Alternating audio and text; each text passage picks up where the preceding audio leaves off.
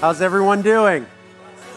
Good, good. Uh, so we've had an interesting few days. So, uh, but we've all kind of come through it, and hopefully your neighborhood has been as encouraging as as mine. Just neighbors helping neighbors, just getting out there, homes being open for water or showers or gas or or whatever. It just uh, does a heart good uh, to see just uh, the city and the people who live in our city just coming together and uh, working truly as a community. We are truly blessed. And uh, coming from Los Angeles, I don't think it would have been the same. So uh, maybe, I don't know, but it's very good. So, uh, God's put uh, something on my heart that I just uh, just really excited about sharing today. Um, uh, this kind of this idea of what comes after what and how important that is, and that that that statement will become clear, hopefully, uh, as, as I communicate and speak a little bit. But what comes after what really changes our whole point of view as, as men and women, and, and really is a differentiator between people uh, who are just burdened with the hurt and pain in this world and people who transcend it and make a difference for the cause of Christ. And the first what is this. And I think that this is the status quo as we as we look at the, the brokenness in this world, as we look at the hurt and, and things like that, that we all kind of are stuck in this reality of what is.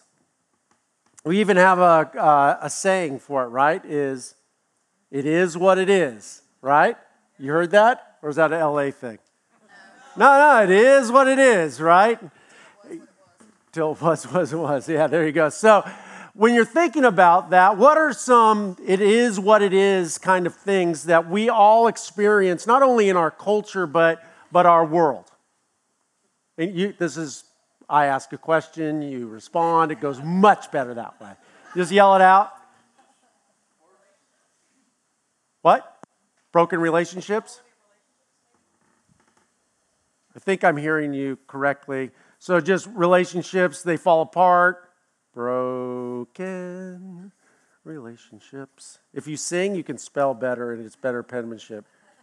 really. I didn't know if you knew that. You learned something. Let's just say broken rail. So, yeah, it's a, you know, we, we see. Uh, marriages dissolving, we see friendships breaking apart uh, for lots of different different reasons. We see families break apart. We see um, well, you know people fighting with each other. So there's all from uh, minor to major. What's some other things that is what it is? Just this weather. weather is what it is. So, oh gosh, I'm doing terrible job here spelling. Can I make that? I was like, whether or not I was spelling, not, not whether. So, okay, weather is what it is. You can't do anything about it. What's some other things? All right, let's get out of the nature kind of realm and like uh, poverty. Thank you. Poverty is what it is. You know, uh, poor are always around. Poverty. Poverty. You, Ty, thank you. Remember the Sesame Street where the guy's like, uh, like warning, and he would like go and by at the, the end, like it would be like some sort of like warning or cost, like warning train, and they get run over by the train. I don't think they have that anymore. That seems very like Gen X Sesame Street versus do you guys, anybody remember that? Some of you older people? Yeah, yeah, I don't know if they have that anymore. So, what else? What is, it is what it is. What is there? Injustice. Injustice. Everybody's rooting for me. I can tell. In, injustice.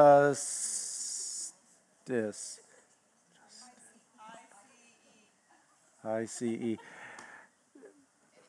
Just to let you know, there is a reason I'm writing this. Well, it'll become clear. Injustice. And so you get the terrorism, war. There is lots of ises, right? That just is. And I think that what is, period, is one of the kind of the biggest restrictions and things that hold us down from really living out the vision that God has for our life and really the gospel vision of, of love and hope that He has for the word, world. And really, what we as the gospel, this is where we, uh, without the gospel, we, we are. There's nothing we can do about broken relationships. There's nothing we can do about the weather. There's nothing we can do about poverty. There's nothing that we can do about injustice and all of these kind of different things. But as people of the gospel, what comes after what makes a huge difference. It transfers from uh, what is to people of the gospel ask the question, what if? And it makes all the difference in the word, world is when we go from it is what it is to what if? What if I stepped out in the name of Christ and made a difference? What if I went and helped my neighbor across the street? What if I fed the poor? What if I, I mentored this child in the, in the inner city? What if I took responsibility and, and lived out the vision that God has for my life?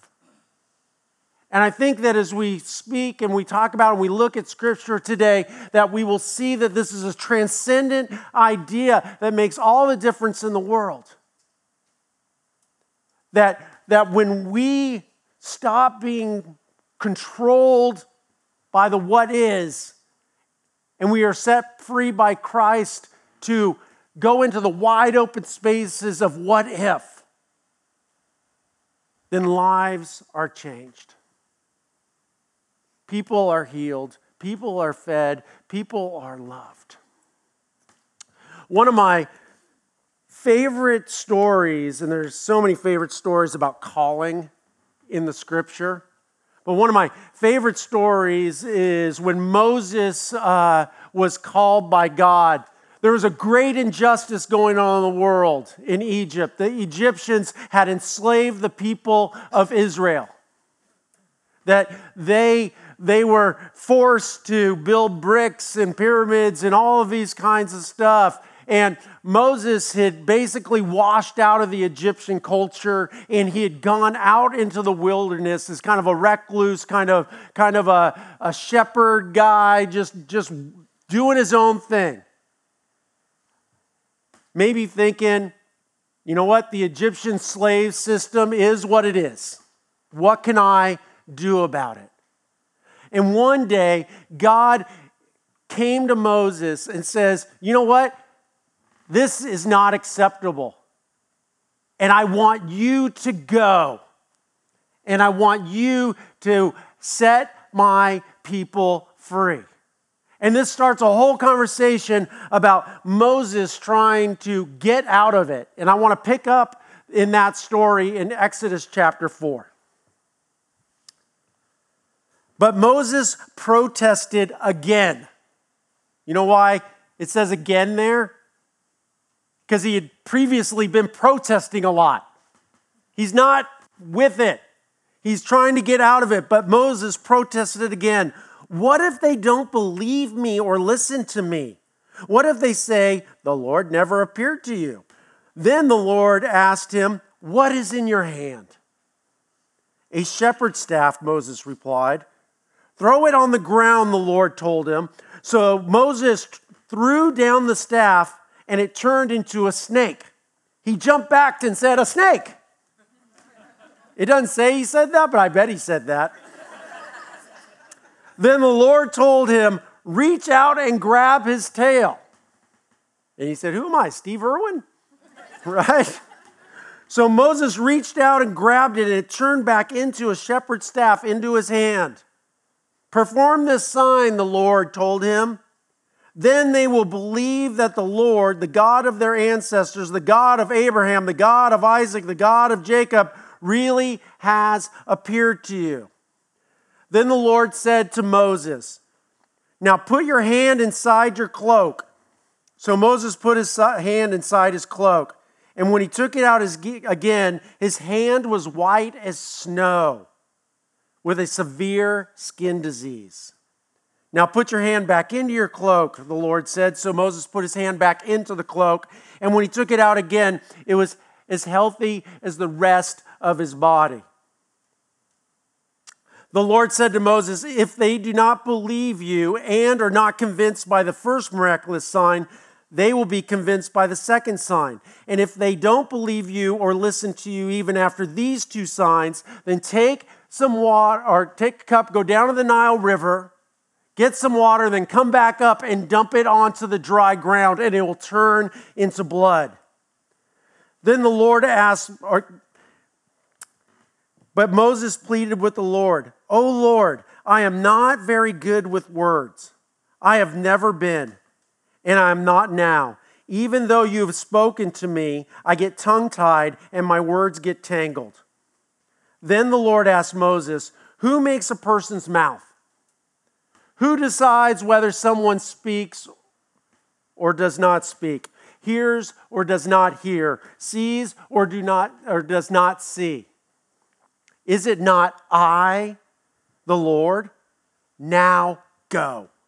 I will be with you as you speak, and I will instruct you what to say. But Moses pleaded again, Lord, please send somebody else. You guys pray with me. Dear God, I just uh, pray that we will uh, find the intersection of Moses' story and our story.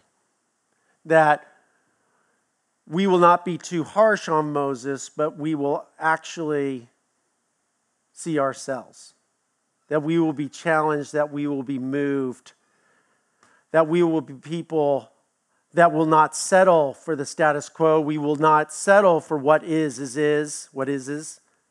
But we will be people of the gospel, that we will become people of the what if. We love you, Lord. In Jesus' name, amen.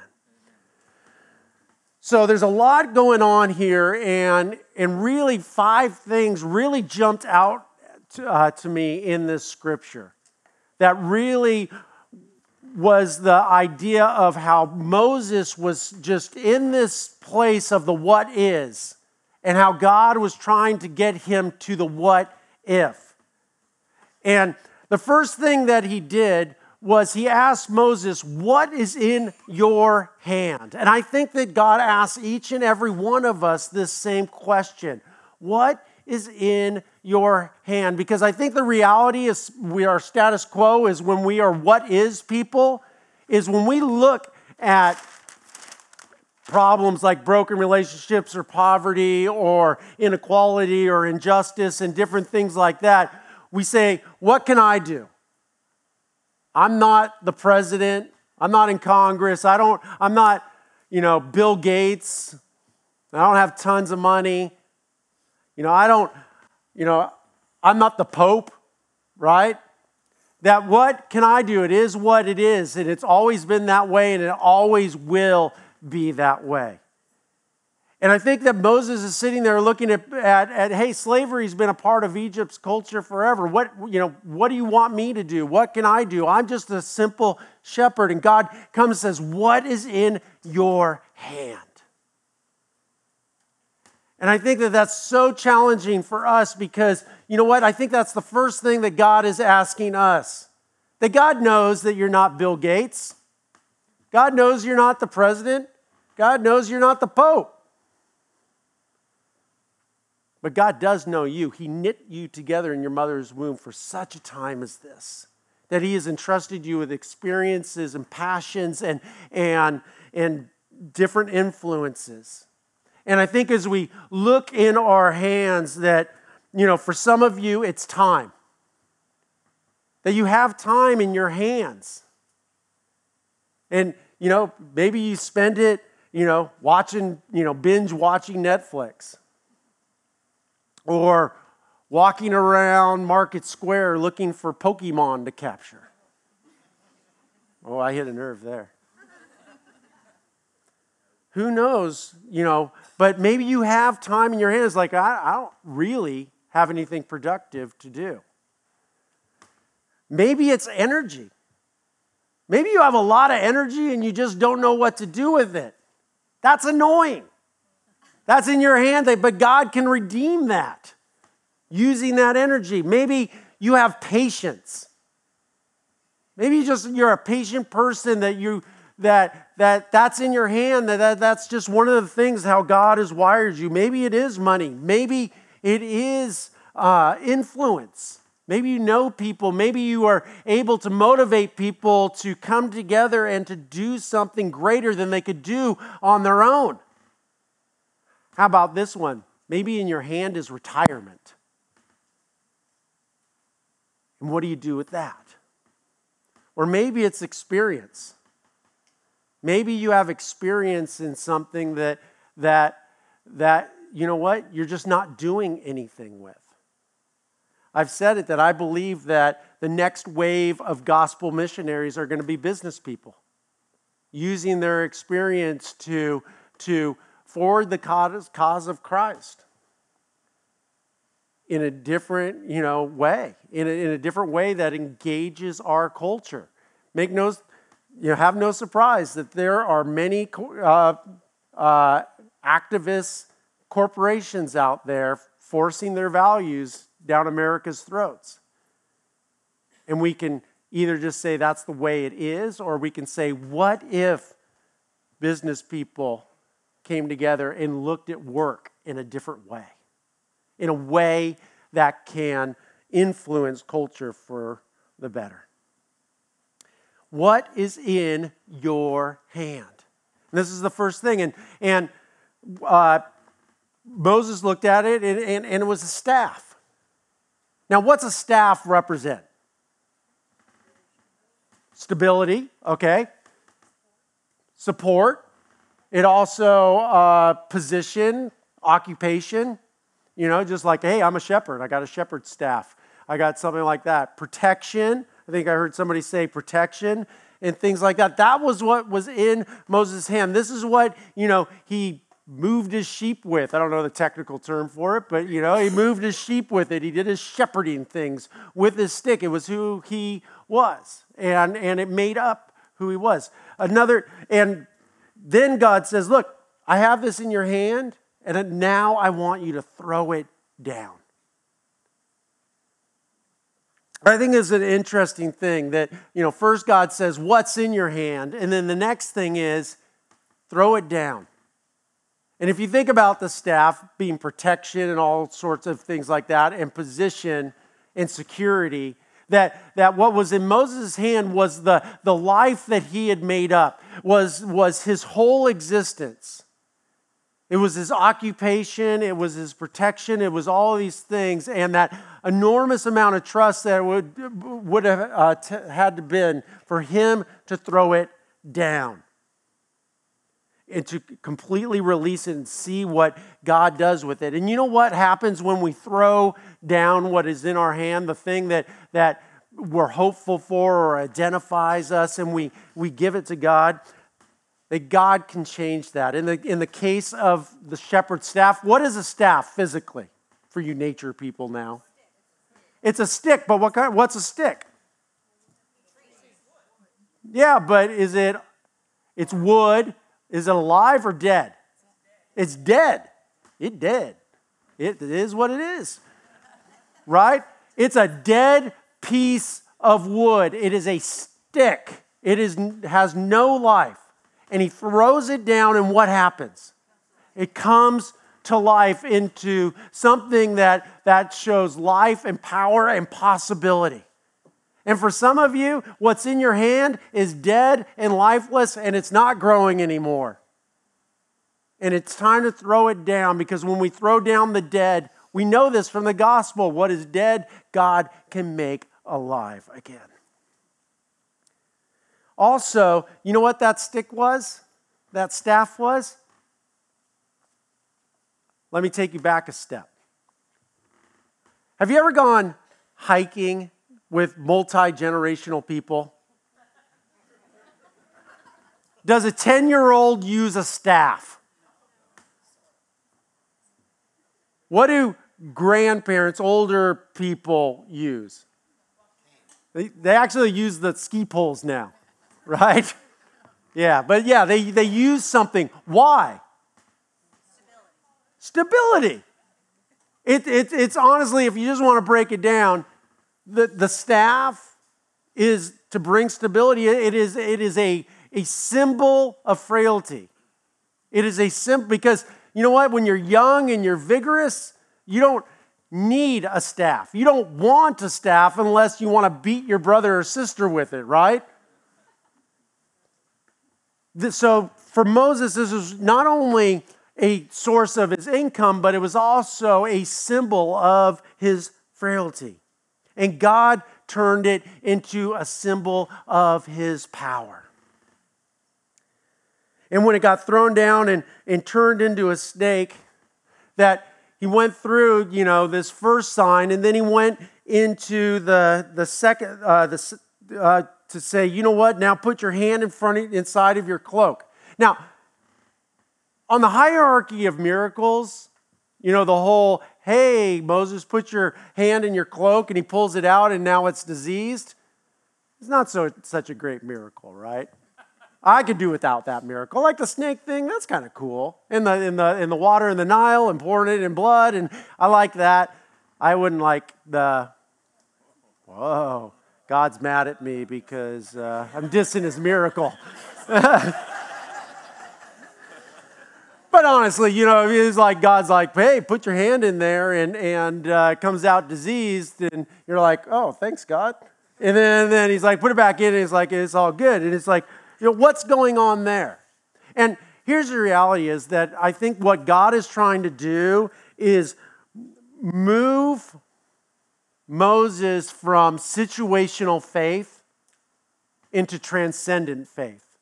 Because the reality is, the path that Moses was going to be going on and the path that we all go on, that there are going to be circumstances that rock our world, that are like white disease in our life. And for some of us, that's divorce. For some of us, that sickness is relational. For some of us, that can be mental illness. For some of us, that can be financial illness. For some of us, it could just be illness, illness, right? And we've all experienced that. And as we go forward and, and moving from people that are in the what is to the what if, being able to transcend that, we have to transcend the circumstance in which we in. We have to grab hold onto the truth that all things work together for good for those who love God and are called according to his purpose. Because if we give up as soon as the circumstances go bad, then we will all give up very quickly. And then the third one about going to the uh, Nile River and the blood. But I wanted to actually take a step back and look at these three miracles. And if you think about them, the, the staff being thrown down, the hand in the cloak, and then going down to the Nile, what do those three miracles have in common?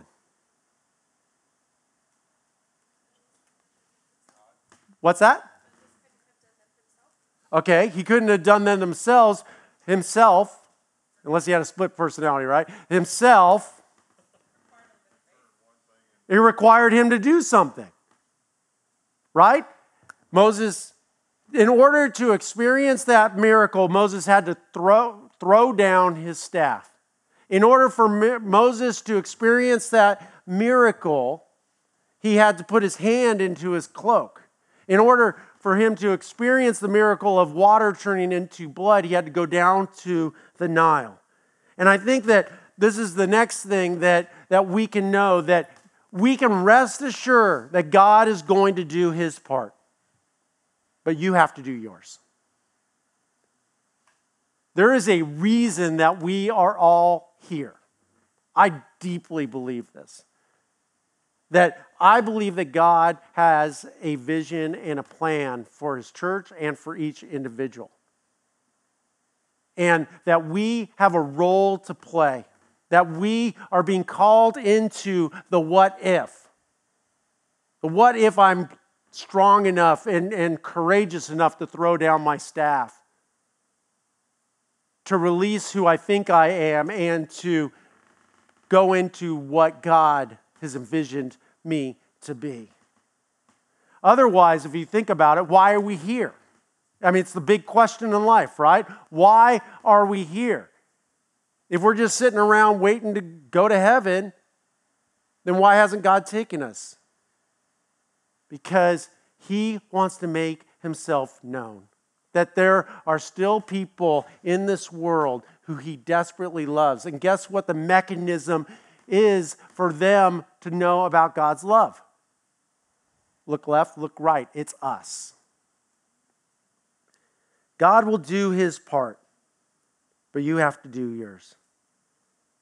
But Moses still was not convinced.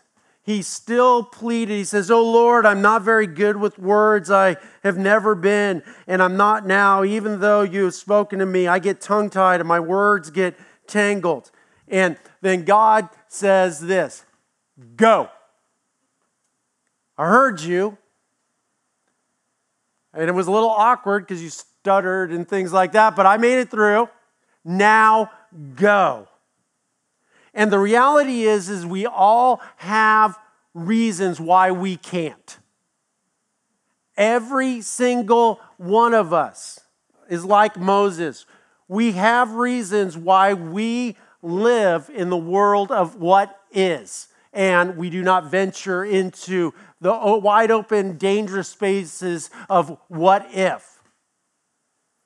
And it's no different for Moses, and it's no different for you, and it was no different for me. I just want to tell you a reality and just share with you.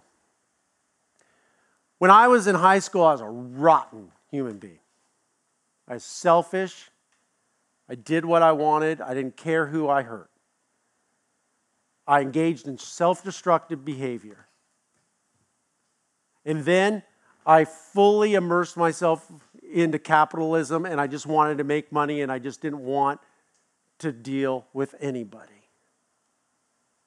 There's another reality that I, and most of you know this, but uh, I flunked out of high school in the ninth grade with a 0.00 average. I was tested with severe dyslexia. I had uh, third, fourth grade reading level. One of the, the most terrifying things in school for me growing up was being asked to read in front of the class. In fact, when I was uh, in elementary school, I had a teacher who would have me read on purpose, trying to get me over my poor reading. And, and I, would, I would die inside when I had to do it because I knew when I went out to recess, I would hear the chant I always heard Mark, Mark, he's not smart. He would do better reading in the dark. That's buried deep in my soul, and it'll be there till the day I die. I can hear the chants as we sit there. So, when God called me to leave the marketplace in Los Angeles and to come and be a church planter here in Tallahassee, I had all sorts of reasons why I can't. I can't because I'm a rotten, unredeemed individual.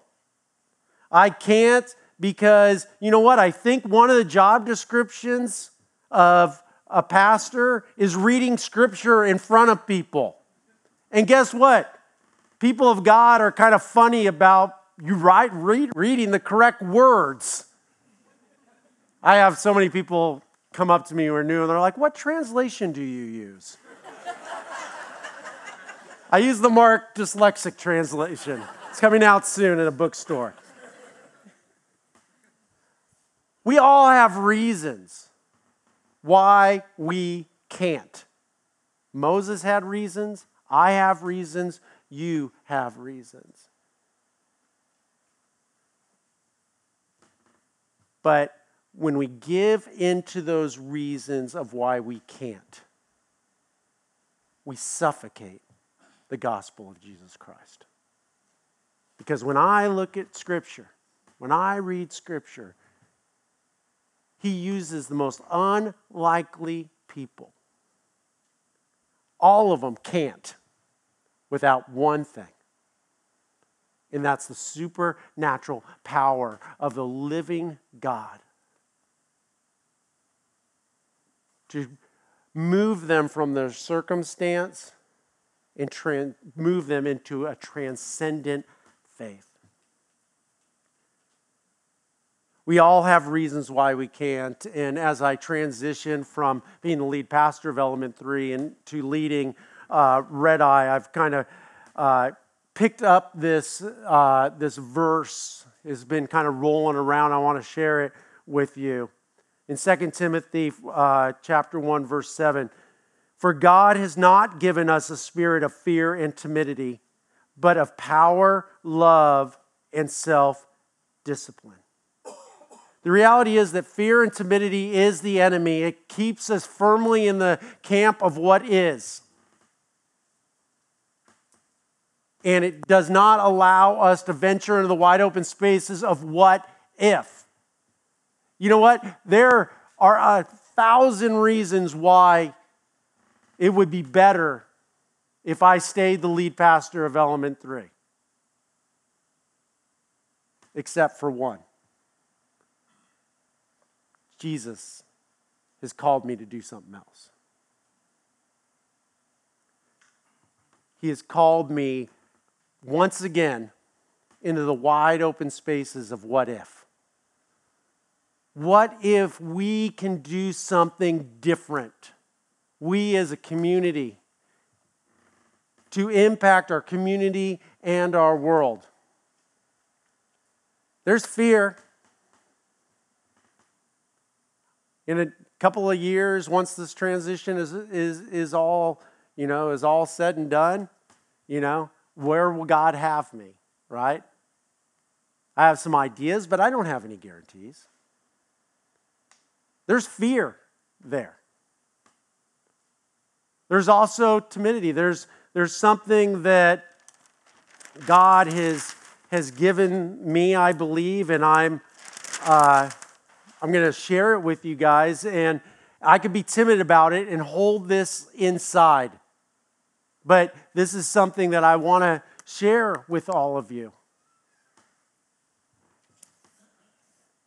And it comes in the form of a hashtag.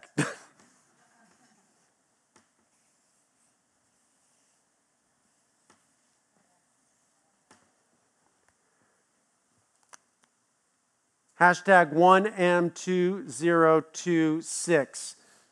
This is something that is, is driving me. This is something that I think about when I go to bed and I think about when I, when I wake up. What does it mean? This is what it means that I believe that Red Eye Coffee will be able to invest in gospel initiatives $1 million by the end of 2026. That I know we're going to have to have partners. I know that we're going to have to join with other people. I know that the paradigm is going to have to radically shift. But I, I want to see what would that look like if our church started had this ministry grow to the point where it was a major funding in, engine for gospel initiatives where we see youth being mentored, we see, we see the poor being fed in, in Tallahassee, that we see our missionaries being supported around the world, that we see people being grown in, the, in a sustainable funding engine through what was born in the hearts and minds of our church. But it's going to take people to say, you know what?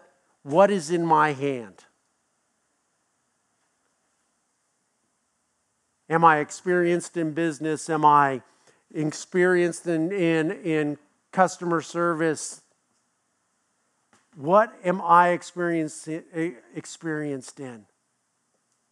Because the reality is that this is not just a, a Mark thing, this is a, E3 thing and really a Tallahassee thing.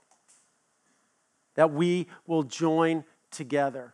And I share this with you for two reasons. One, I want you guys to understand where I believe God is calling me and hopefully many of you. But also, I share this with you because I want you to be inspired. I want you to have your own gospel hashtag. The thing that you say, you know what? What is in my hand? And what if I threw it down? What could God do with it?